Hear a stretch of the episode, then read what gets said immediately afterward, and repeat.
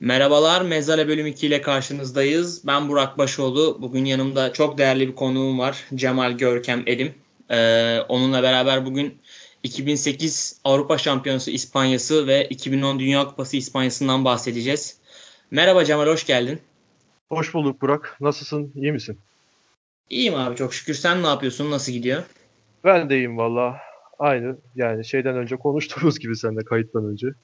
Yani bir sıkıntı yok ya. Gayet iyiyim yani. Ee, İspanya'dan bahsedeceğiz bugün seninle. Sen 2018, 2008 İspanya'sına daha yakın olduğunu biliyorum.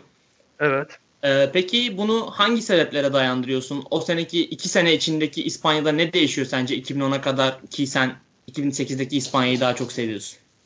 Abi 2008'deki İspanya'yı sevmemin sebebi biraz daha onun öncesine dayanıyor. Öncelikle ben hani bu Avrupa şampiyonalarının 16 takımlı olduğu zamanlarda artık 24 oldu 2016 ile beraber. Aynen öyle gereksiz Ona, şey oldu evet. 16 takımla olduğunda bak inanılmaz keyifli maçlar oluyordu. Çok da zevkli oluyordu ve hani Avrupa içerisinde olduğundan yani İran gibi böyle Afrika'dan veya e, nasıl diyeyim kalitesiz denebilecek takımlar da dahil olmadığından genelde Avrupa içinde yani genelde değil zaten Avrupa içinde İran, de Avrupa İran içinde olmak aslında şimdi İran'da gömme. Ya İran derken hadi böyle anladım anladım çok izlemediği bir ülke manasında söyledim. Aynen aynen. Ha, Avrupa içinde olduğu için maçlar Anladım daha keyifli, daha zevkli oluyordu. Ve bir de hani e, benim hayat e, benim izlediğim izlediğimi hatırladığım canlı canlı böyle hani net hatıralarımın olduğu ilk turnuvada benim Euro 2000'di abi. Oraya gireceğim biraz. Ee, Euro, Euro 2000 Fransa almıştı değil mi? Fransa almıştı. Ben e, ben ilkokulu Alanya'da okudum. Alanya'da büyüdüm ben. Euro 2000 zamanı Alanya'daydım abi ve hani turistik bir yer olduğundan haliyle yani sanki böyle turnuvanın ev sahibi olur da her ülkeden insanlar bayraklarını sallar falan filan ya. Aynen öyle bir durum vardı Alanya'da ve benim için inanılmaz keyifliydi ve yani benim kuşağımın çocukluk kahramanı olarak nitelendirebileceğim bütün futbolcular neredeyse vardı Euro 2000'de. Bergkamp'tır, Zidane'dır, işte İtalya'da Del Piero'dur veya işte Overmars, Hollanda. Ben Hollanda'yı çok seviyordum o zaman. Aynen. Ben Euro 2000'den beridir Avrupa şampiyonları benim daha çok ilgimi çeker. Daha çok ilgiyle, merakla izlerim yani. Euro 2008'de abi benim şimdiye kadar izlediğim en keyifli tur yani futbol bakımından en keyifli, en böyle e, izlerken hoşuma giden turnuva benim Euro 2008'di şimdiye kadar. Hala da öyle. Hani yani, dünya kupaları falan da. Turnuvada şimdi bir Hollanda gerçeği var. Adamlar işte Fransa'yı 4-1, İtalya'yı 3-0 yenerek çıktılar. Çeyrek. Evet. İtalya, İtalya diyorum. Rusya o turnuvada çok iyiydi. Evet. Almanya iyi bir Almanya vardı yine. Türkiye zaten hani bizim açımızdan da güzel bir turnuva. Evet, evet Türkiye'nin olması da zaten ekstradan benim Çok için. güzel. Mesela 2002 Dünya Kupası'nda da Türkiye başarılıydı ama 2002 Dünya Kupası hani bence şu an bakınca o kadar keyifli bir turnuva değilmiş. Hani 7 yaşındaydım turnuvada. Hı hı. O şey işte favori takımların hemen elenmesi vesaire. Ben o olayı çok sevmiyorum. Çok sürpriz sevmiyorum turnuvalarda. Evet. Bir, işte favori takımların daha ilerledi turnuvaları seviyorum. Ama biraz da neyse turnuvalardansa biraz da yani İspanya'ya dönelim. İspanya'nın oyununda seni ne cezbediyordu veya nasıl diyeyim hani oyunculara bireysel bir sevgin mi vardı? Hani Torres olabilir mesela. Torres o turnuvada çok iyiydi. Ben Fernando Torres'e yani aşıktım öyle söyleyeyim sana. Hatta böyle Euro 2008'den sonra 2010 Dünya Kupaları Dünya Kupası elemesinde Türkiye ile aynı gruptalardı. Aynen ee, Ali Samiyen'e gelmişlerdi hatta. Ali Samiyen'e gelmişlerdi. Ali Samiyen'deki maçta Torres bomboş bir kafa golü kaçırmıştı. Bak ka- kaçırdı ya golü. Ben evde izliyordum. Arkadaşlar yurttaydı liseden. Çat telefonum çaldı. Aradılar. Oğlum Torres gol kaçırdı. Üzüldün mü diye. Hani Torres'ten o kadar he, o kadar hastaydım yani Torres'e. Daha doğrusu şundan dolayı da çok seviyorum. Ben aynı zamanda Liverpool'u da tutuyorum. Torres Liverpool'a geldi abi. Fırtınalar estiriyordu ya. Benim hani ya ben kendi şahsi fikrimi söylüyorum. Sen şimdi Thierry, Thierry Henry hayranısın. Buna hani çok alınmanı da istemem ama benim hani Premier Lig'de hatta dünya çapında gördüğüm en klas golcüydü Torres. 2 senelik Torres ama. 2008-2010 arası. Yani bu benim kendi şahsi fikrim. Hani şahsi beğenime dayanan bir şey. Tabii ki yani Thierry Henry ile kapıştırılabilecek Premier Lig'de tek adam Cristiano Ronaldo olabilir. O da belki. Belki bence o da kıyaslanmaz. Premier Lig'deki hali en azından bence karşılaştırmam. Yani, tabii evet. Olabilir. Ama işte ben Torres'e hastaydım. Liverpool'u tutuyordum. Ee, Euro 2008'de Torres sevgimi 4'e 5'e katlayan zaten o hasta halimi 4'e 5'e katlayan finalde attığı goldü abi. Finaldeki golü var ya hani şimdiye kadar atılmış en underrated gol olabilir. Evet, o, evet. Golü hatırlıyor ben musun? Onu, ben de ona katılıyorum abi şey o gol çünkü hani bir golcü için bir golcü için en zor gollerden biri o gol ya. O aynı tam o anda doğru vuruşu yapabilmek çok Abi, zor tam bir olay. o anı denk getir. Bir de bak Xavi pası attı tamam mı? Xavi pası attı. Xavi normalde Barcelona'da nasıl atıyor mesela? Zımba gibi pas atıyor Iniesta'ya, Messi'ye falan. Onlar zaten ayaklarında mıknatıs olduğu için şak diye kontrol ediyorlar. Aynı Messi'ye pas atar gibi Torres'e pas attı orada. Torres ayağından kaçırdı onu. Sağında Aynen. Filip Lam vardı. Filip Lam Torres'in önündeydi. Filip Lam'ın arkasından dolanıp önüne geçti. Filip Lam'ın arada böyle Lehman da geldi. ikisinin arasında o topun bir de dibine girdi. Hani inanılmaz bir goldü ya. Tabii Bak, canım, çenem, çenem çok... aynen düştü böyle yani. Çenem düştü ağzım açık izledim o golü. Benim de izlerken en keyif aldığım gollerden biridir o gol. Özel yani, bir gol. Bir de ee, şey de diyeceğim. Bu Barcelona'nın tiki takasının aslında ilk başlangıcı Euro 2008 İspanya hani tamamen aynısı de, diyemeyiz tabii ki.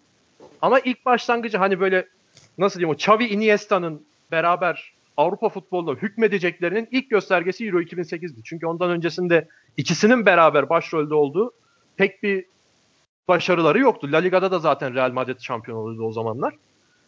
İlk Euro 2008'de Xavi ile Iniesta böyle kupa kazandı beraber. Dediler ki ha bunlar oluyor galiba. Sonrasındaki sezon zaten siz bir önceki bölümde de konuştunuz Mezzala'da. Barcelona ile silip süpürdüler ortalığı. Aynen. Hani ilk, gö- sezon. ilk göstergesi bu İspanya takım takımıydı. Ve dediğim gibi hani Fernando Torres'i de çok çok çok beğendiğim için benim için özel olan buydu. Yani 2010'a nazaran daha 2008'in önünde olması bende Fernando Torres performansıdır. Bir de şey var abi 2010'a nazaran 2008 daha bir böyle teknik direktör takımıydı. Hani Aragones o takımda böyle güzel bir sistem kurmuştu. İşte Marco Senna, Xavi Iniesta, Silva orta sahada 4-4-2. Aragones'in yaptığı değişikliklerin bile dakikası belliydi. 57 veya 58'de Fabregas giriyordu. Ardından Cazorla giriyordu. İşte hı hı. maçın sonuna doğru Guiza giriyordu ama sabit yani her maç işte açıp bakmak isteyen bakabilir. Evet. Evet, her evet. aynı değişiklikler abi. Aragones çok iyi bir takım kurmuştu o sene ki Aragones'in de oraya gelene kadar iyi bir kariyeri yok yani. Öyle çok evet öyle şampiyonluklar, kupalar kazanmış bir hoca değil. Sadece tek orada parlamasını yaptı. Sonra Fenerbahçe'ye geldi. Sonra da bıraktı zaten. Şimdi de öldü. Allah rahmet eylesin. Allah rahmet toprağı bol olsun. Aynen. Ya, bu 2008 ile ilgili bir şey daha söyleyeceğim. 2008'i çok konuşmuş olduk. 2010'a da geçelim birazdan da. Geçelim. Şey e, Euro 2008'de Raul, Raul'ü almadı abi kadro. Raul de hani şimdi 2000'lerin başındaki Raul değildi o zamanlar ama hani şampiyon Real Madrid'in Banko santraforuydu ve gayet de iyi oynuyordu. Raul'ü almadı. Ee, Aragonez'i çok eleştirilmişti o zaman ve adama Raul'ü sorduklarında dedi ki Raul İspanya'dayken kaç kupa kazandı Raul dedi. Ya tabii ki sıfırda haliyle de millet yine de bu soruyla da tatmin olmuyordu. Şimdi Raul gibi bir ön planda olan e, yıldız bir oyuncu almadığında tek seçeneğin kalıyor abi şampiyon olmak. Onu Aynen. da onu da başardı İspanyalı. Bir de şu vardı abi. Şunu da ekleyeceğim. 2004'ü Yunanistan kazandığında hani Yunanistan'ın 2004'ü kazanması savunma futboluyla yani net bir savunma futboluydu. Ben izlerken hakikaten de ben çocuktum. İzlerken de keyif alıyordum açıkçası. Yunanistan'ın yaptığı savunmadan. Güzeldi yani. Genelde çok güzeldi de. sevilmez o turnuva ama evet. ben mesela çok severim o Yunanistan o kadrosunu da severim. O Karagunis, Seytaridis, işte Karisteas falan o sevdiğim oyunculardır. Evet. Zagorakis mesela turnuvanın MVP'siydi. Ya takım Şeyde, IQ'su çok yüksek bir takımdı o takım. Evet. Çok akıllı Ama, savunma yaparlardı. Otto Rehagel'in harbiden imzasıydı yani o turnuva. Evet. Yani o savunma futbolu şampiyon olunca abi 2006 Dünya Kupası'nda hani e, şimdi Marcelo Lippi İtalya'nın başında Marcelo Lippi vardı 2006'da. Yani savunma futbolunun babası diye tabir edenler var Lippi'yi. Lippi hücumcu kaçmıştı hani 2006 Dünya Kupası'nın yarı final, çeyrek final ve sonrasında. Anlatabildim mi? Öyle bir furya başladı. Hani savunma futboluyla bir şeyler kazanma amacı güden insanlar vardı. Euro 2008 bunu kırdı. Aynen. Euro 2008'de başarılı olan takımlar hep e, pozitif futbolla Tabii evet. geldiler. Yani, e, nasıl söyleyeyim? İspanya'nın hani böyle topa hakim olup topa sahip olup tiki taka değil. Onu özellikle dikkat çekmek istiyorum. Çünkü Torres'e ben uzun top attıklarını biliyorum yani. Ki Yok, zaten tiki taka futbol daha oynamıyorlardı. Yani daha böyle evet. topa yine sahip oluyorlardı ama o kadar böyle ayağa kısa pas yapmak, topa sahip olmadı yüzde o kadar önemli değildi onlar için. Evet. Hatta İsveç maçında Villa'ya uzun top attılar. Villa önündeki savunmacı kimdi hatırlamıyorum da onu böyle geçip atmıştı. Hani tam tiki taka denemez ama yine de onun emarelerini gösteriyorlardı. Hani savunmayı kırıp tamam hücum futboluyla şampiyon olunuyor artık denil, denilen bir turnuvaydı 2008'de. Aynen öyle. Ya Euro Dünya Kupası 2010'da da yine şey e, hemen hemen aynı kadro. Sadece evet. işte Senna yok. Senna'nın yerine işte Xabi Alonso veya Busquets oynuyor. Bazen ikisi beraber evet. oynuyor. Iniesta yine Iniesta bu sefer kanatta oynuyor. Hemen hemen benzer kadro ama baktığımız zaman bu sefer kupaya daha zor giden bir takım görüyoruz. Hep böyle işte 1-0'lar, 1-0'lar, 2-1'ler. Yani İspanya'nın mesela iki farklı galibiyeti yok sanırım o turnuvada. Benim şey var, Honduras var. Honduras var. Honduras'ı bile 2-0 yeniyorlar yani. Evet. Ama yok abi o turnuvada İspanya için zor geçen tek maç yani ilk kaybettiği İsviçre maçını da bir kenara koyuyorum ki İsviçre maçında da çok inanılmaz baskılıydı yani. Ee, rakip yarı sahanın da yarısının ilerisinde oynanmıştı. Anlatabildim İsviçre mi? bence İsviçre maçı bence İspanyol turnuvada oynadığı en iyi maçtı mesela kaybetmelerine rağmen. Evet. Evet evet. Yani teknik direktör Otmar Hitzfeld İsviçre'nin hani so- çok sağlam bir savunma yapmıştı İsviçre. Ha savunma yapmasına rağmen direkten dönen topu falan da var. Hatırlıyor musun Xabi Alonso'nun şutunu? Yani mesela Paraguay Direkt... İspanya'yı elemin ucundan döndü yani o ha, Evet onu diyecektim ben de. Zorlandığı tek maç oydu. Bak Almanya maçında bile zorlanmadılar. Aynen o Paraguay'da da şey vardı. Nelson Valles, Paraguay'ın bayrak oyuncusu. Evet. O da o... Dortmund'da mı oynamıştı bir ara ya? Dortmund'da oynadı aynen. Sonra Herakles'e falan gitti de sonra ne oldu bilmiyorum. E, Herakles ediyorum. Hercules vardı İspanya Süper ha, evet, evet. evet. bir ara orada oynadı. Sonra ne yaptı bilmiyorum. O da şeyde turnuvalarda sevdiğim oyunculardan. Ya turnuvalarda hep atardı 2-3 gol. Şey. Aha. Abi 2010 Dünya Kupası takımında benim uyuz olduğum bir nokta vardı. Ya Del Bosque'nin bu mesela Barcelona'da başarılı olan sistem hani Busquets, Xavi, Iniesta'yı düşünmeyip tekrar hani o Xabi Alonso'yu oynatmak için Xabi Alonso Busquets'i ikili oynatmasına ben çok uyuz olurdum mesela o turnuvada. Daha böyle e, pozitif bir takım çıkarma şansı varken Xabi Alonso ile Busquets iki ön libero gibi oynayıp hani Xabi ile beraber oynatıyordu. Mesela hani ben o, yani, o takımda çoğu teknik direktör e, Busquets'i keserdi. Xabi Alonso Xabi Iniesta'ya dönerdi ama Del Bosque onu yapmadı. Hani evet. mesela o turnuvayı alamamış olsalar bir yerde takılmış olsalar Del Bosque'nin o karar ciddi eleştirilirdi İspanya basınında. Olabilir evet. Ama bence sanki Xabi Alonso daha böyle hücuma biraz daha yakın oynuyordu ya o 2010'da. Tam hatırlamıyorum onu şu an için ama yani e, benim hatırladığım kadarıyla şeydi hani Sergio Busquets tek ön libero da Xavi ile yan yana Alonso beraberdi sanki. Nasıl yani? Ama, yani şimdi dörtlü savunmanın önünde Sergio Busquets. Hani Hı-hı. şimdi İtalyanların Regista dediğimi artık veya işte neyse Barcelona'da nasıl oynuyorsa Busquets. Onun önünde Xavi ve Xabi Alonso.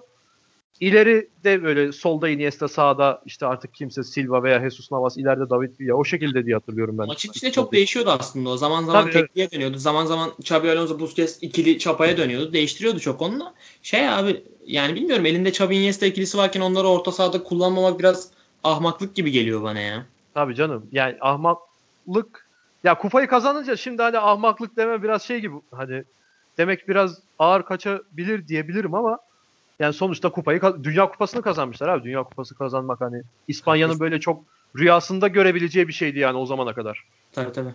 2008'de bir hayal edebilmeye başladılar onu. Çünkü abi bir de İspanya'da şu vardı. Ee, 2000'de olsun, Euro 2004'te zaten gruptan çıkamadılar. 98 Dünya Kupası falan olsun. Böyle karşılarında baba takım çıktığı zaman sürekli zorlanırlardı. Hep en iyi kadro, ya en iyi kadro demiyorum, çok iyi kadrolar olurdu. Sonuçta abi 90'ların sonu 2000'lerin başında Avrupa'nın en iyi takımı Real Madrid'ti. Hani Fernando Hierro'dur, Raul'dur, Morientes'tir falan. Bu tarz oyuncular vardı yine İspanya'da da. Guardiola'nın böyle son zamanları. Orta sahanın ortasında kim oynuyordu mesela?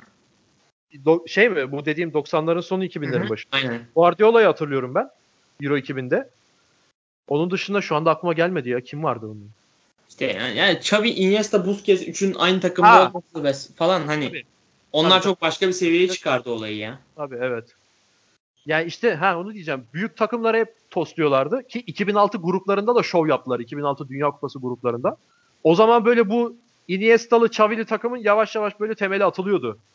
kaldı ki zaten 2006'da Barcelona kazanmıştı Şampiyonlar Ligi'ni. Aynen Fransa'ya toslamışlardı orada. Evet Fransa'ya ve Zidane'a toslamışlardı.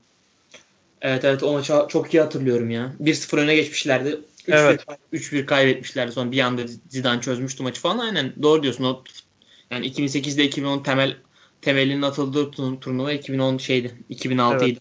Evet 2006'ydı. Abi ben Yani- iki- Ha, 2010 evet, şeyi çok severim ya. Senna'yı çok özel bir oyuncuydu ben benim için. Villarreal'de de izle, izlemesini çok severdim. İspanya'da da bence çok farklı şeyler katıyordu takıma. Evet. Ee, o hatta o transfer döneminde Aragones'le beraber Fenerbahçe'ye geleceği ko- konuşulmuştu. Evet. senin. Hele özellikle de Aurelio gidince Aynen. tam ben yerine çok da güzel otururdu biliyor musun ya? tabii tabii yani yerine oturmaz seviye atlatırdı Fenerbahçe. Atlatırdı da yani aynen. Yani bir sene oynardı, iki sene oynardı ama çok üst düzey oynardı. Olmadı sonra Josico geldi. Ama sen Senna'yı çok istemiştim mesela. Josico'nun tek iyi oynadığı maçı hatırlıyor musun? Josico'nun tek iyi oynadığı maç Galatasaray maçı mı? Evet evet 4-1'lik. Abi ya ben gözüme inanamadım. Biz böyle bir adam mı aldık falan demiştim yani. O güne kadar da hep sövüyorduk zaten. Ama Ben- sonra yine tabii normale döndü. O gün bir şey olmuş ne oldu? ya Josico'nun şey vardı zaten hani 15 dakika oynayıp genelde sakatlanıp çıkıyordu maçtan. Ha yani evet. Çok fazla şey yok. 90 dakikayı tamamlamıyordu. Bir de şey vardı hatırlıyor musun ya? Biraz hafif konu dışı olacak da Maldonado. Aynen ikisi zaten aynı dönemin. Maldonado'nun havaalanında karşılanışını hatırlıyor musun? Ben Maldonado'da geldiğinde çok mutlu olmuştum ya.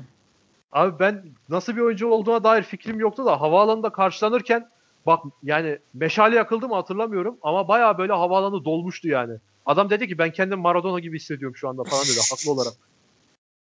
Yani niye o adamı karşıladılar bilmiyorum yani. Ben Maldonado'yu bu arada beğenirdim ya. Fena değil. Öyle mi? Aynen. Benim öyle vardır şey topçular beğenmem. Enteresan topçular beğenmem. Maldonado'yu çok beğeniyordum mesela. Allah Allah garip vallahi. Neyse konudan çok sapmayalım ya. Aynen biraz sattık. He. Evet. Şey Ya abi, sen ne diyordun abi? işte Senna o takım için çok özel bir oyuncuydu. Hani, Evet. eee, bir de şöyle bir şey o, tak- o takımdan Ramos da aynen Ramos sağ bek oynuyordu yanlış hatırlamıyorsam. Evet evet Ramos 2010'da da sağ bekti. Ramos Ramos'un 2010'da sağ bek Ramos- dönemleri. 2012'de geçti galiba veya 2014'te de geçmiş olabilir stopere. Evet evet 2000 o ya 2010 Dünya Kupası'ndan sonra hani 2011 sizin geçen konuştuğunuz Barcelona var ya o zamanlarda da sağ bek gibi yavaş yavaş stopere geçiyor gibiydi o aralar. Hani 2010 Pepe'yi orta sahada falan deniyordu şey e, Mourinho. Oralarda yavaş yavaş geçiyordu sanki şeye. Stopere doğru. Aynen ya Evet, şey bu 2008-2010 İspanya ikisi de çok iyi takım da bence İspanya'nın gerçek zirvesi 2000 Euro 2012 idi ya. Öyle mi diyorsun? Ya abi şöyle. Hani 2008'de 2010'da tam, ta- çok iyi takım bekliyorsun. Mesela sol bekte Capdeville oynuyor. Hani 2008'de sağ bekte Markena oynuyor sanırım. Yok. Savunmanın ortasında Mar- Ha savunmanın Marke- ortası Markena evet. Puyol'la Markena. ortasında Markena oynuyor. Yani bakıyorsun böyle biraz daha standart altı oyuncular ama hani 2012'de baktığın zaman ha- her şeyiyle full bir kadro. Sol bekte Alba'sı, ortada Puyol, Pique, sağda Ramos hiç şey bir mevki yok. Hiç standart Fabregas ileri üçlüde oynuyordu ya. Fabregas'a yer açacağım diye. Aynen, standart bir mevki bile yoktu o takımda. Her- herkes evet. standart üstü. Herkes yani yıl, yıldız diyebileceğin oyuncuydu yani. O inanılmaz bir takımdı mesela. Evet abi o takım Adam- çok iyiydi. Evet Adam söyle. finalde 4 attı zaten. Evet finalde de 4 attılar. Ama işte İta- ilk maçta İtalya'ya berabere kaldılar falan ya. Hatırlıyorsun grupta. O berabere kalınca acaba Tiki Taka çöküyor mu falan filan gibi yorumlar başladı ki Tiki Taka'nın sezonun devamında Bayern Münih'le do- Bayern Münih fena çökertti. O Barcelona'yı darma duman ettiğinde. Hani şeye, şeye geleceğim ben. Ee, ben şahsi fikirlerimi söyleyeyim. İzledi, o zamanki izlediğim dönemlerde 2008 İspanya'ya hayran kalmıştım ki kaldı ki Torres'in de payı olduğunu ben anlattım programın başında. 2010'da da İspanya'yı tutuyordum abi. Çünkü Torres'ten dolayıydı hakikaten. Ama Torres Torres, o kadar iyi değildi. Evet. Onda biraz da sakatlıktan 2010'da çıktı. sakatlıktan çıkmıştı. Ciddi bir sakatlıktan çıkmıştı ve çok çok kötü oynamıştı. Hatta bahsettiğimiz bu Paraguay maçı vardı ya. Paraguay Aynen. maçında Torres çok fena aksıyordu. Torres çıkarıp Llorente'yi almıştı Vicente Del Bosque. Llorente oyuna girince mesela İspanya yavaş yavaş bir şeyleri rayına oturtup eee kimdi rakip ya? Ha Paraguay'ın üstüne daha rahat gelebilmeye başladı. Hava hava topu falan attılar abi yani İspanya hani yüksek top atmaya falan başladılar Llorente'ye. Hani Torres çok kötü bir performansı vardı. Yaptığı tek faydalı hareket finalde Iniesta'ya atılan pasa Fabregas atmıştı. Fabregas'a attığı pastı anladın mı? Hani Ha. turnuva boyunca yaptığı en faydalı hareket oydu. Ben onu hatırlıyorum. Ya Torres'i Ondan dolayı İspanya'yı tutuyordum ben. Özür dilerim böldüm. Ee, Yok. İspanya'yı tutuyordum ben 2010'da da. Ama o oyunları hani nasıl diyeyim? Böyle 1-0 1-0 kazanıyor olmaları topa sahiplerdi yine. Yine oyunun hakimi İspanya'ydı. Ama hani yavaş yavaş sıkmaya başlamıştı beni. O zamandan sonra biraz soğudum İspanya'dan açıkçası. Ya bir de şöyle bir şey var. Bu, bu seneki İspanya'da da aslında aynı problem vardı. Sen kanatta da Iniesta'yı kullandığın anda o takımda böyle bir şey olmaya başlıyor. Hani aynı tip oyuncuları o kadar fazla aynı takımda kullanınca bir şey problemi yaşıyorsun. Yaratıcılık problemi yaşıyorsun. Mesela bu seneki takım da öyleydi işte. Isco, Iniesta, işte kim vardı? Real Madrid'de gen- şey çocuğuna neydi? Asensio. Ha, Asensio vesaire işte. Abi onların hepsi tamam. Hepsi çok özel oyuncular. Ama hepsi aynı tip oyuncu. Takımda hiç şey yoktu. Farklı tipte bir oyuncu yoktu. Mesela bunun sıkıntısını çok yaşadı İspanya. İran, İran maçında yaşadılar. 1-0 kazandılar ama saçma sapan bir golle kazandılar. Evet. Maç, tıka- maç tıkandığı anda çok zorlanıyorsun bu birbirine benzeyen tipte oyuncularla. Biraz daha farklı tipte oynayan, farklı tipte oyuncular bulundurmak. Mesela işte atıyorum diğer İspanya'daki Senna. Atıyorum işte o, o turnuvada mesela zirve bir Torres vardı. Hani Torres Evet. yaratıyordu. Vesaire. Mesela onlar her zaman takıma farklı bir boyut katıyor. Mesela işte 2009 Barcelona'sında konuşmuştuk. Orada Henry, Eto onlar. Hani Hı hı. bu tarz farklı oyuncular her zaman takıma farklı bir boyut katıyor. Ve bu da senin oyununu zenginleştiriyor ve işte mesela Paraguay maçında zar zor 1-0 kazanmıyorsun. İşin Evet. daha az şansa kalmış oluyor aslında. Şey yaparsak böyle bakarsak. O zamanki Barcelona ile bağdaştırılıyordu İspanya'nın oynadığı oyun ama şey de hani e, İspanya'nınki biraz daha sıkıcı gelmeye başlamıştı bu 2010 ve sonrasında özellikle. Abi sebebi de çok net büyük bir fark vardı. Messi'ydi yani. Aynen abi. Messi'nin olmayınca o oyunu Evet Messi Diyorsun. olmayınca gö- biraz uyutuyor insanları hani. Çünkü kaleye alıp böyle dikine gidebilecek böyle milleti silip süpürecek bir adam Messi. Yani Messi'nin nasıl bir adam olduğunu anlatmaya da gerek yok zaten de. aynen. Yani öyle bir adam olunca o, hakikaten daha bir göze hoş geliyor tiki taka. Öbür taraf yani Messi gibi bir adamın olmayınca biraz böyle göze hoş gelmiyor. İnsanlara antipatik gelebiliyor biraz. Ki kaldı ki gelmişti de 2012'de biraz. Tabii canım. Öyle Ya şey, sistemi biraz da hani e, oyuncular kurtarıyor. Teknik adamları biraz da oyuncular kurtarıyor. Mesela bu seneki turnuvadan örnek vereceğim. Dösay. Oynattığı futbol nasıl bir futbol? Sen keyif alıyor muydun Fransa'yı izlerken? Ben almıyordum. Evet. Yani ben Ama- Fransa'yı evet yok çok da keyif almıyordum açıkçası. Ya, ama mesela kim vardı abi? Mbappe var, Griezmann var, Pogba Hı hı. var. Hani bir şekilde sen sana maçı çözüyordu bu futbolcular. Ama Evet. senin bu, ka- bu kadar üst düzey yaratıcı futbolcuların olmayınca o takım sıradan bir takım haline dolu şey yapıyor, dönüşüyor. Mesela Fransa'da işte Pogba o uzay pası atmasa hatırlıyor musun o pası böyle finalde Hangi at- maçtaydı? Evet evet evet evet. yani böyle yer evet. çekerken o pası atmasa işte Mbappe Arjantin maçında o sazı son dakikalarda eline almasa hani Dösay Fransa'da ne olurdu Allah bilir yani. Adam Dösay mı? Döşam. Dö- Dösay diyorum ya ne Dösay'sı? Döşam. Döşam. Döşam evet. Fransa'da abi şey yapılırdı yani linç edilirdi. Yani olabilir ama bir, o biraz da 98'e de benziyordu ya. 98'de ben çocuktum. Şimdi yine 98'de kaydık konudan ama onu da bir 98 takımına benziyordu biraz. Hani Zidane yoktu. Daha doğrusu şöyle. Hani Zidane yok şu anda mesela Fransa takımında. Zidane gibi bir adam yok ama hani santraforunun az gol attığı, genelde böyle santraforun arkasındaki oyuncuların ön plana çıktığı falan bir takımdı. Hani oynadığı futbol tam olarak hatırlayamıyorum 98 Fransa'nın ama ona biraz benzediğini de söylüyordu yorumcular, hatırlayan yorumculardan. Ha, bilmiyorum ben bilmiyorum. Neyse şeye dönelim tekrar. İspanya'ya dönelim. İspanya'ya dönelim. Off topic olduk biraz. Evet ya. Ee, olsun sıkıntı yok. Evet. Şey abi e, Villa mesela iki takım için de çok önemliydi ama mesela Villa ben 2010'daki performansını Villa'nın 2008'in daha önüne koyarım. Villa 2010'da o takım için çok kritik bir oyuncuydu. Yani zaten bir kanatta Iniesta oynuyor. Orta saha özellikli bir oyuncu. Ee, şey Forvet'te Torres formsuz. Formsuz evet. iyi, iyi bir Torres değil. Ee, kanatta Villa hani takımın neredeyse ofansif olarak tek etkili oyuncusu. Hani biraz Tek gol atan oyuncusuydu abi. tek tek gol atan oyuncusu. İşler biraz ona kalıyordu o turnuvada. O da o turnuvada fena değildi. Gerçi son sonradan oyuna Pedro falan da giriyordu ama yani Villa o Evet. takım için çok kötü. Villa zaten bayağı da bir underrated bir oyuncu bence. Sen de Tabii. zaten söyledin hatta Evet, Villa'yı evet. Henry'den çok aşağı koymam diye. Evet. Ee, öyle yani Villa o takım için çok özel bir oyuncuydu. Şey Abi Villa'yı şimdiye kadar niye konuşmadık? Ben sen deyince şaşırdım yani. İki turnuvanın da gol kralı yani. İkisinde de en çok gol atan adam. Yani Aynen. 2010'da altın ayakkabı şey aldı. Müller aldı daha çok asist yaptığı için de aynı gol sayısı vardı. Kim, Villa'yla. kim aldı? Müller. Thomas Müller almıştı. Ha. O e, gol sayıları aynıydı 2010'da ikisinin de. E, daha doğrusu da ikisiyle beraber kimler vardı başka? Wesley Snyder'in ve Diego Forlan'ın da mesela beşer golü vardı. Forlan, Müller, Snyder, Villa. Müller aralarında en çok asist yapan olduğu için altın ayakkabıyı ona verdiler. O da yoksa yine Dünya Kupası'nda da en çok gol atan adamlardan biriydi Villa. Euro 2008'de gol kralı kaldı, kaldı ki. Abi Villa 2010'da şöyle bir şey vardı. Etkisi diyeyim.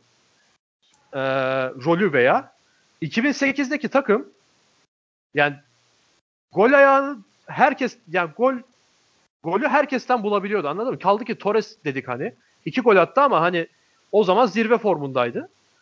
Ee, David Villa da atıyordu aynı zamanda ama 2010'da şöyleydi. 2010'da bu tiki taka dediğimiz sürekli paslaşma falan topa sahip olma bilmem ne artık neredeyse touchdown yapacak seviyeye geliyorlardı ama gol vuruşunu kimse yapmıyordu abi Villa'dan başka. Ben öyle çok maç hatırlıyorum ya paslaşmaktan gol kaçırdıklarını.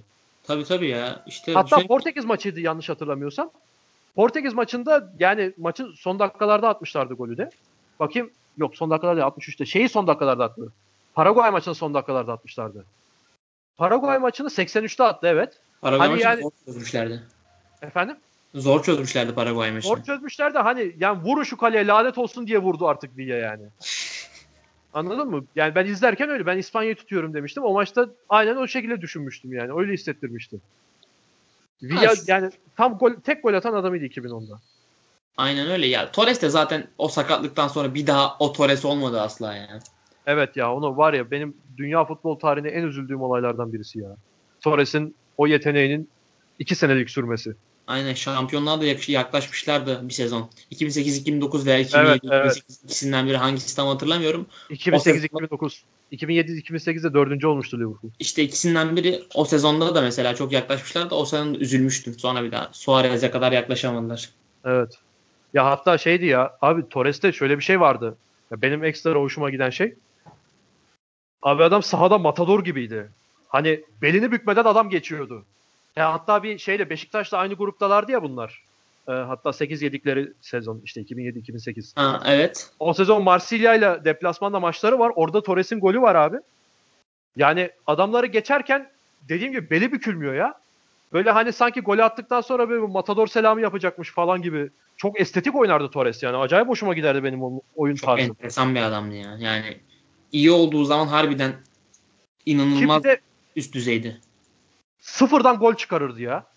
Yani mesela yine aynı sezon diyeceğim 2007-2008'de Şampiyonlar Ligi çeyrek finalde Arsenal'le oynuyordu bunlar. Liverpool. Orada bir Torres'in golü var abi. Ceza sahası içinde alıyor ama kaleye uzak bir yerde. Kalecinin sağ ön çaprazında biraz. Abi topa bir dokunuyor. Tak bir koyuyor böyle uzak köşeye. Bitti yani. Sen böyle Liverpool atak yapacak da oyunu geliştirecek de pas yapacak da diye bekliyorsun. Küt diye bitiriyordu işi.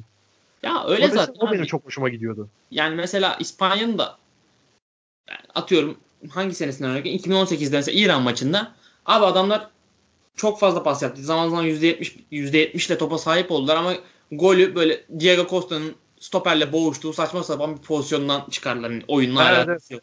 Bayıyordu bir yerden sonra ya. Kaldı ki şu anda Manchester City de onu biraz ilerletti hani. Guardiola yine. Aynen hani, onlar onlar mesela taçtan yapacaklar neredeyse. Yani onlar keyifli bir Barcelona'daki Messi örneğinden verdik. Orada da kaleye alıp dikine gidebilecek bir Agüero var mesela. Kaldı ya ki pek çok adamı da öyle top alıp sürebilecek Sterling gibi. Sterling özel orada çok ya. Yani Guardiola onu çok üst seviyeye çıkardı. Evet. O şey bir oyuncu. Yani genel olarak herhalde ikimiz de 2008 İspanya'sına daha yakınız.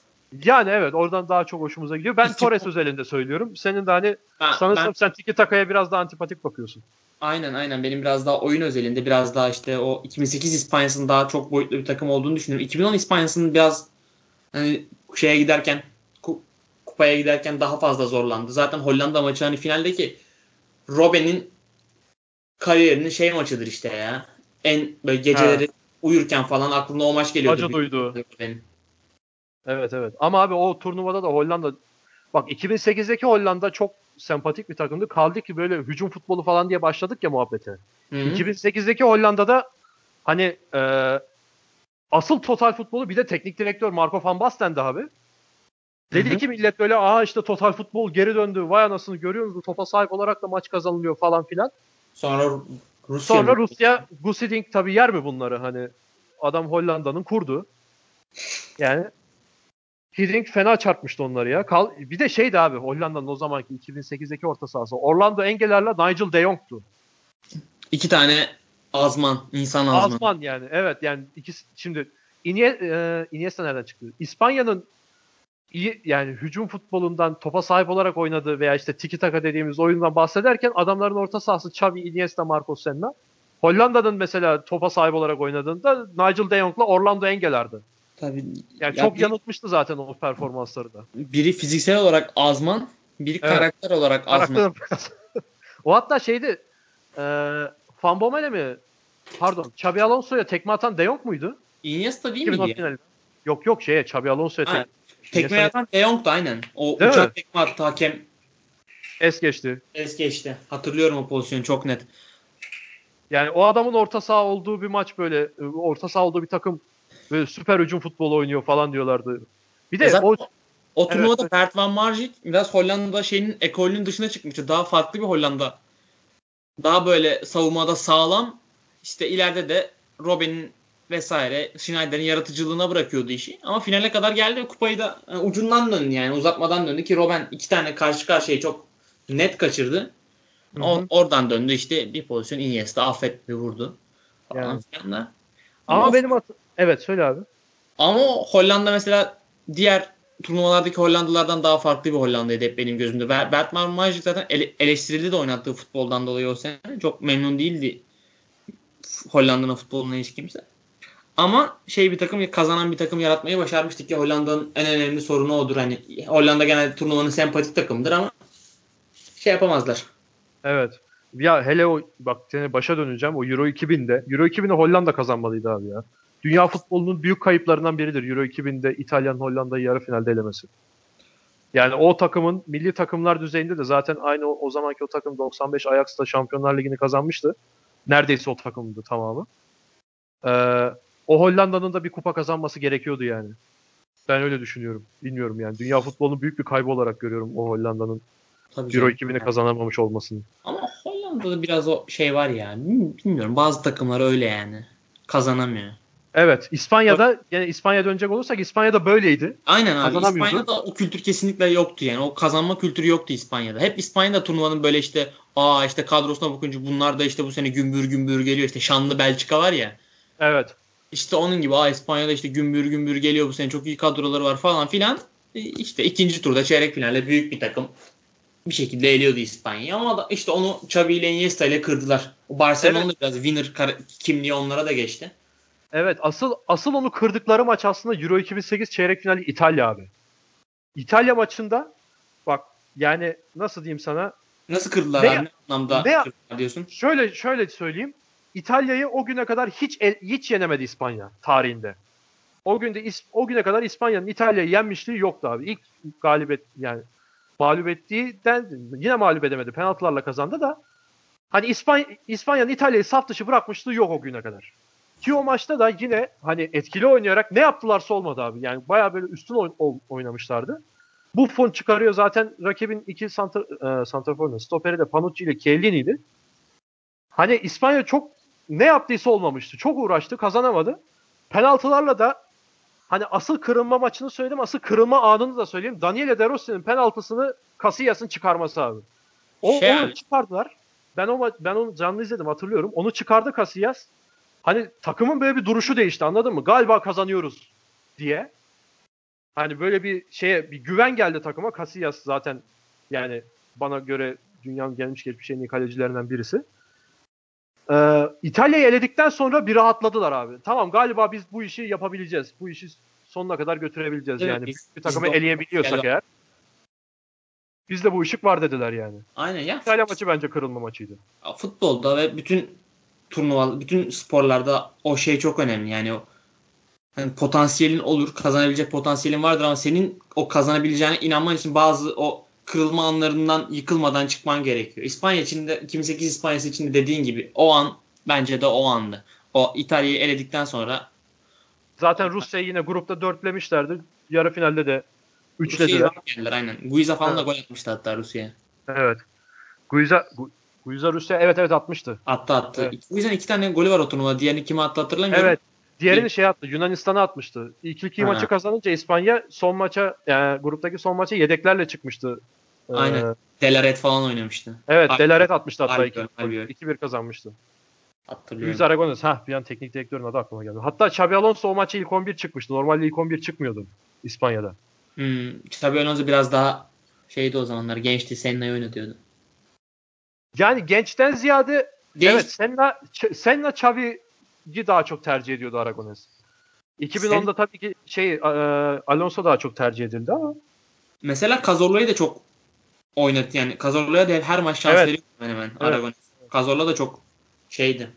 Önemli evet, ya, oralar bayağı iyi oyuncu. Cazorla da zaten bayağı özel bir adam. Ben evet, çok ben severim Cazorla. O da sakatlıklardan kurtulamadı. Ona ne olduydu abi ya? Bir ayağında bir ayağından et parçası alıp e, kolundan et parçası alıp ayağına takmışlardı. He, onun bayağı ciddi bir şey vardı. Aynen aynen. Hatta kolunda dövmesi vardı. O dövmeden bir parça ayağına gitmişti falan. Evet evet. Evet tamam şimdi hatırladım. Öyle bir durum şey, e, şey diyeceğim işte. 2008 finalde de abi Almanya'ya karşı bak gariptir. İspanya hep topa sahip oluyor falan diyoruz da İspanya'nın finalde Almanya karşısında geride olduğu tek istatistik topa sahip olma istatistiği. O da 50, 51'e 49. Almanya daha çok topa sahip olmuş ama geri şey, kalan da. Bu da biraz şey gösteriyor. O takımın önceliğinin topa sahip olmaktan farklı şeyler oldu. Yani topa sahip evet, gol atmak evet, için bir araç olarak kullanıyorlardı. Evet. Normalde yani, 4-4-2 çıkıyorlardı. Asıl böyle ana şeyi e, stratejisi yani dizilimi oydu Aragones'in. Ama e, Villa sakatlandı. Bazı ma- bir maçta da galiba Torres oynamadı. Torres mi sakattı? Tam hatırlayamadım onu. Yarı final Rusya maçında Villa sakatlanmıştı. 4-1-4-1 çıkmıştı. Almanya maçına da. Senna dö- e, dörtlü savunmanın önünde. Orta saha ikilisi Xavi ile Fabregas'tı. Iniesta Silva sağ sol kanat. Ortada tek ileride tek forvet Torres'ti. Aynen aynen. Aragones bayağı o takıma düzenine oturtmuştu ya. Tabii sonra Fenerbahçe'ye gelince olmadı da o takımda evet. iyiydi. Ya 2010'da 2010'da abi finalde mesela İspanya çok pozisyon verdi. Hani şey Euro 2008'deki finaldeki İspanya bir daha şey yani kazanan İspanya olacak gibi duruyordu ama 2010'da ben şey dedim yani bu sefer olmayacak diye düşünmüştüm mesela finali izlerken. Hani baktım Robben kaçırıyor. Hollanda daha iyi İspanya istediği pozisyonlara giremiyor. Bir 2010'da şey pozisyonu vardı abi. Hatırlıyor musun bilmiyorum. Final maçı mı? Final maçı. Fabregas karşı karşıya yandı. Fia vermedi. Vurdu. Stekelenburg çıkarmıştı. O pozisyon mesela aklımda şu an gözümün önüne geliyor o maç deyince. Onda o, onu değil de şeyi hatırlıyorum. Navas'ın sağ, kalenin sağ tarafından vurup dışarı attığını böyle net bir pozisyonda. Jesus Navas kaçırmıştı. Onu hatırlıyorum da. Dediğinde evet evet şu anda hatırladım söylediğinde. Orada da ya, Fabre, Fabregas Villa'ya çıkarmamıştı falan onu hatırlıyorum. Ya o ben 2010'u izlerken aslında 2010 turnuvası başlarken ben şey diyordum direkt zaten hani Barcelona etkisinden dolayı da sezon içindeki. Abi turnuva niye oynanıyor ki? Direkt İspanya'yı versinler diye düşünüyordum açıkçası. Aynen. Finalde ha finalde de oynarken hadi bunu zaten İspanya kazanır büyük ihtimalle diyordum. Ki zaten bu çok böyle bunun için böyle bir Nostradamus olmaya da gerek yok 2010 İspanya'nın kazanacağını tahmin edebilmek için. Ama dediğin gibi yani ki İspanya'da tutuyordum. Robben'in pozisyonları beni de biraz korkutmuştu açıkçası. Ama yani Ama yine, evet, beklendiği kadar kolay kazanamadılar o sene. Ama kazandılar yani. Önemli olan tabii Dünya Kupası. Tabii. İspanya'nın tarihteki tek Dünya Kupası falan da. Kendi, kıta e, dışında kazanan ilk Avrupa takımı herhalde ya. Öyle mi? Evet kıta dışında kazanan ilk Avrupa takımı. Yani 86 Meksika'ya Arjantin kazandı. Onu aynı kıtada sayar mıyız bilmiyorum. Yani Kuzey Amerika, Meksika ile Arjantin aynı. Ha saymaz. Onu aynı kıtada saymıyorsan. Ha 2002 Güney Kore, Japonya'nın Brezilya'nın kazanması var. Kıta dışında kazanan ilk Avrupa takımı evet. 2010 İspanya. Şey sonra da Almanya kazandı. Evet. O, Brezilya'da. Evet o evet o biraz acayip bir şeydi de. Neyse onu da girip şunu off topic olmayalım yine yani. Aynen. O, o maç çünkü baya girersek çıkamayız o maçtan. Aynen. bir de şey vardı abi dediğin gibi stoper ikilisinin de farkı vardı biraz. Puyol Markena'ydı daha çok. Hatta savunma dörtlüsü diyeyim. Ramos hariç hepsi farklıydı neredeyse. 2010'da daha çok sol bek hani Capdevia yine oynuyordu. Ama daha yani Capdevia'yı ben daha az hatırlıyorum sanki ama gene, gene Capdevia oynuyordu herhalde ya. Savunma ortadaki ikiliden. Hat, hatta ortadaki ikili de değil ha. Puyol'un partneri ya. Puyol'un partneri de fark etmişti mesela. Carlos Marquena'ydı 2008'de. 2010'da da Pique'ydi. Hatta böyle şey e, klibinde falan da oynadıydı. Hatırlıyorsun değil mi? Şey, Shakira şey, ile Marquena. Shakira ile orada tanışıyorlar ha. falan. Orada mı tanışıyorlarmış? Tabii tabii. Olayın biraz da mag- magazin kısmına gidelim. Aynen orada, orada tanıştığını bilmiyordum. Mezzele özel. işte, abi Almanya bir de şey söyleyeceğim ben iki turnuva özelinde. İki turnuvada farklı oynayan. Hani burada biraz konu dışına çıkmayı rica ediyorum senden. izin tabii, verirsen. İki turnuvanın farklı olan iki takımı da Almanya'ydı abi bence. 2008 Almanya inanılmaz antipatik bir takımdı. Bence. 2010 Kesinlikle. Almanya'da tam tersine abi. 2010 Almanya'yı izlerken müthiş keyif alıyordum ben. 2010... Fark eden oyuncuyu da sana net olarak söylüyorum. 2008 Almanya'daki antipatik yapan takım, yapan oyuncu Mihail Balak'tı. Mihail Balak 2010 kadrosuna da giriyordu ama ya, galiba hatırlamıyorum yanlış hatırlamıyorsam FA Cup finalinde Kevin Prince Boateng mi? İkisinden ve iki kardeşten birisi. Buna böyle bir çift mi dalıyor? Ne yapıyor? Sakatlanıyor abi. Balak kadroya alınmıyor. O Balak kadro... kadroya, evet Balak kadroya girmeyince de kaptan olarak Filip Lam oluyor. Filip Lam ondan itibaren zaten kaptan olarak kalıyor Almanya'da. Ha, ama ondan hatta o zamanlar Balak'ın açıklaması da vardı. Ben olmayabilirim ama o takımın asıl kaptanı benim falan diye. Filip Lam da hadi lan oradan tarzı bir cevap vermişti. ha, aynen yani bu, buna yakın bir cevap vermişti. Balak'ın olmaması çok Balak'ın olmaması ve Mesut Özil'in olması çok Müthiş keyif veriyordu. O, o takımın zaten oyun içindeki lideri Mesut'tu ya. Yani Mesut'un evet. etrafında dönüyordu her şey. Bir o de o takım biraz hani bu Almanya'nın işte sonraki turnuvalarda oynayan Almanya'nın ilk şeyiydi. İlk Evet. Te- temeli orada atıldı. O turnuvada atıldı. Hatta yani o turnuvada ben evet. şeyi hatırlıyorum. İşte gruplar oynandı. Çok güzel bir turnuva olmuyor falan. Şey diye konuşuyor işte turnuvanın onurunu Almanya kurtarıyor. Almanya olmasa bu turnuva evet, istemez evet. tarzı şeyler konuşuyordu Almanya. İlk maç Avustralya ileydi değil mi? 4 atmışlardı. Aynen Avustralya. Sonra hatta şeye yenilmişler. Sırbistan'a yenilmişlerdi. Gana'yı yenip evet. çıkmışlardı. Gana'yı yenmiş. Evet evet Mesut'un golüyle yenmişlerdi. Tabii tabii. Benim 2014'de gitti kafam. Gana ile beraber kalmışlardı orada. Yok şeyde. 2000... Evet evet. Evet, evet siyah forma vardı hatta Almanya'da da şimdi hatırladım. Mesut'un golüyle yenmişlerdi. Abi işte o Almanya da mesela 2010'a 2010'a asıl keyif katan Almanya'ydı. 2008'e keyif katan İspanya'ydı. 2010'a keyif katan da Almanya'ydı abi. Hani ben İspanya'nın çok büyük keyif katacağını düşünüyordum. Ki İspanya'da tuttuğumu daha önce de söyledim. Ama 2010 Almanya'nın böyle çok beni şaşırtmıştı açıkçası. Mesut da beni çok büyülemişti. 2010 İspanya abi biraz işte şey ya diyoruz ya, ya teknik direktör etkisi biraz ya ben mesela hani daha farklı kadrolarla çıkması gerektiğini düşünüyorum İspanya'nın Xavi Iniesta'yı orta sahada kullanmamak, ikisini beraber Iniesta'yı kanatta kullanmak. Hani bir de Iniesta kendini Barcelona'da o kadar kanıtladıktan sonra bunu yapmak bilmiyorum. Hani tabii ya turnuvayı kazanan adama şey yapamazsın. Abi hani turnuvayı kazanan bir de turnuvanın MVP'si de Iniesta'ydı ya. 2010'da. Sen, sen ne yapıyorsun diyemezsin yani. Ya tabii ki. 2008'de Xavi'ydi. 2010'da da Iniesta olmuştu. 2012'de de Iniesta olmuştu değil mi? MVP'sini hatırlamıyorum. Galiba oydu ya. Neyse. Tamam onu şey yapmayalım da. Ama işte evet. 2012'de ama İspanya şeydi yani ilk maç oynandığından beri şey ilk iki maç oynandığından beri İspanya şeyden tamam İspanya vura vura alacak bu turnuvayı dendi. İtalya bir acaba mı dedirtti evet. İspanya'ya ama onlar da finalde hiç direnemediler. Hiçbir varlık evet, göstermediler. Acımadılar yani İspanya'da. Tabii tabii. Çok şey yaptı.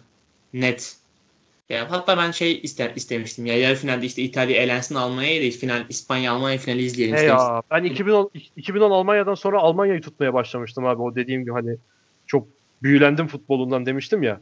Aynen. 2011'de fikrimi değiştirmişti. İspanya'dan Almanya'ya kaymıştım ben. 2012'de İtalya'nın Almanya'yı elemesine çok üzülmüştüm. Şey ya orada Prandelli e, Almanya'yı çok güzel analiz edip çözmüştü ya. Yarı final evet. maçında domin şey yapmışlardı Almanya yani. Maçın yıldızını hatırlıyorsun değil mi? Balotelli. Balotelli. Ve bir kas, kas gösterisi yaptı. Sanki böyle çok kaslıymış gibi. Şeyi hatırlıyorsun değil mi? O turnuvada Balotelli ile Cassano oynuyordu İtalya'nın ileri ikilisinde. Evet evet. evet. Hatta ilk, ilk kafa golünü Cassano atmıştı ortaya hatta. Aynen. Aynen. Özel bir takım ya. Ben o takımı hep sempatik hatırlayacağım. Ya ha şeye geleceğim abi. 2010 Almanya'sına geleceğim. Ee, şimdi şey nasıl söyleyeyim sana? 4-3-3'e daha yakındı abi İspanya. Tamam mı? Kaldı ki Barcelona'dan da bildiğimiz üzere. Hani dörtlü savunmanın önünde bir tane orta saha, onun önünde hücumu yönlendiren işte nasıl diyeyim 6 numara, 8 numara, 10 numara gibi. Hani tam olarak böyle ifade edilemez de benim aklıma gelen terimler bunlar. Hani neydir? Sergio Busquets, Xavi, Iniesta. Ve onların önünde de hücum üçlüsü. İspanya'da da aynı şekildeydi hani 2010 İspanya'da da. Ee, dörtlü savunmanın önünde Busquets, Xavi, Alonso, Iniesta'yı daha çok böyle hücumaya e, ileriye yakın kullanıyordu. 4-3-2 yatkında Almanya'da benim hoşuma giden Almanya tam böyle hani 10 numara Mesut Özil'in yani tam 10 numara dediğimiz oyuncunun kendini rahatlıkla gösterebildiği 4-2-3-1'di. Dörtlü savunmanın önünde iki orta saha Schweinsteiger'le Kedira. Önlerinde Mesut Özil hani Subasa'dan kalma, çocukluktan kalma böyle bir 10 numara sevdası. 10 numarayı zaten herkes sever o ayrı da. Ben bir ekstra seviyordum. Ki o zamanlar da Şampiyonlar Ligi olsun, başka şeyler olsun, turnuvalar olsun 10 numaralar da 10 numara tarzı oynayan futbolcular da yavaş yavaş ölüyordu. Hani kalmıyordu artık. O dönemin yıldızları Messi ile Cristiano Ronaldo'ydu. Kanat oyuncuları daha çok ön plana çıkıyordu. Hala Orta da Mesut'tan sonra da böyle net bir on numara çıkmadı ya dünya futbolu. Evet evet evet. Aynen öyle.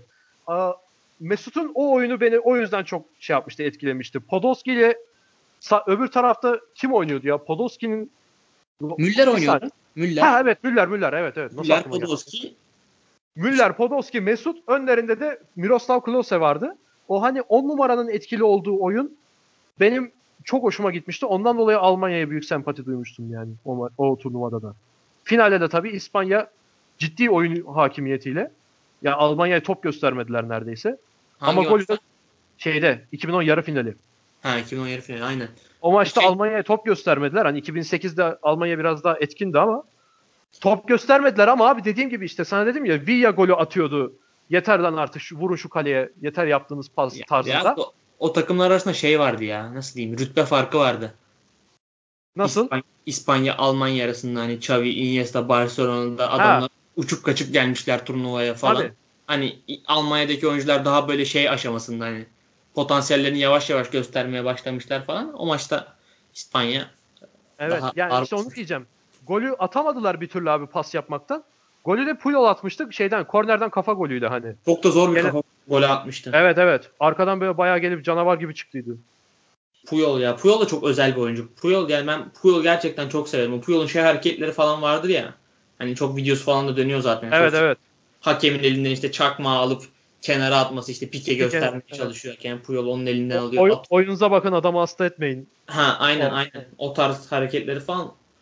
O tarz güzel böyle hani eski biraz old school kalmaya başladı eski jenerasyon. Yeni jenerasyon evet. çok o tarz topçu da yok fazla o karakter. Yani çok önem çok çok önem vermiyorlar o tarz böyle şeylere. Hani oyunuma bakayım böyle biraz etik davranayım. Buna Aynen. çok önem vermemeye başladı yeni jenerasyon ya. Aynen. Hani çok yaşlıymış gibi konuşuyoruz ama yani sahada bunları ya, göremeyiz. Üzülüyor. görebiliyoruz sonuçta o yaştayız evet. yani. Yani evet. Var ha, mı senin eklemek istediğin bir şeyler İspanya ile alakalı 2008'de? Eklemek istediğim valla bir düşüneyim. Yok ya. Benim de yok. Çok güzel program oldu. Çok keyif aldım. Avrupa şampiyonlarından derin bir Euro 2008-2010 konuştuk. İspanyaları daha detaylı konuştuk da turnuvaları da konuştuk. Baya güzel evet. bir program oldu. Sen de keyif aynen, almışsın. Aynen ben de keyif aldım baya. Çok tamam. teşekkür ederim bu arada davet ettiğin için de. Ne demek abi her zaman. Program başında teşekkür edemedim. Onu atlamış olabilirim kusuruma bak. Tamamdır abi. Eyvallah sağ olasın. Kendine iyi bak. Sen de kendine iyi bak. Mezzela bölüm 2'nin sonuna geldik. Herkese iyi akşamlar. İyi akşamlar.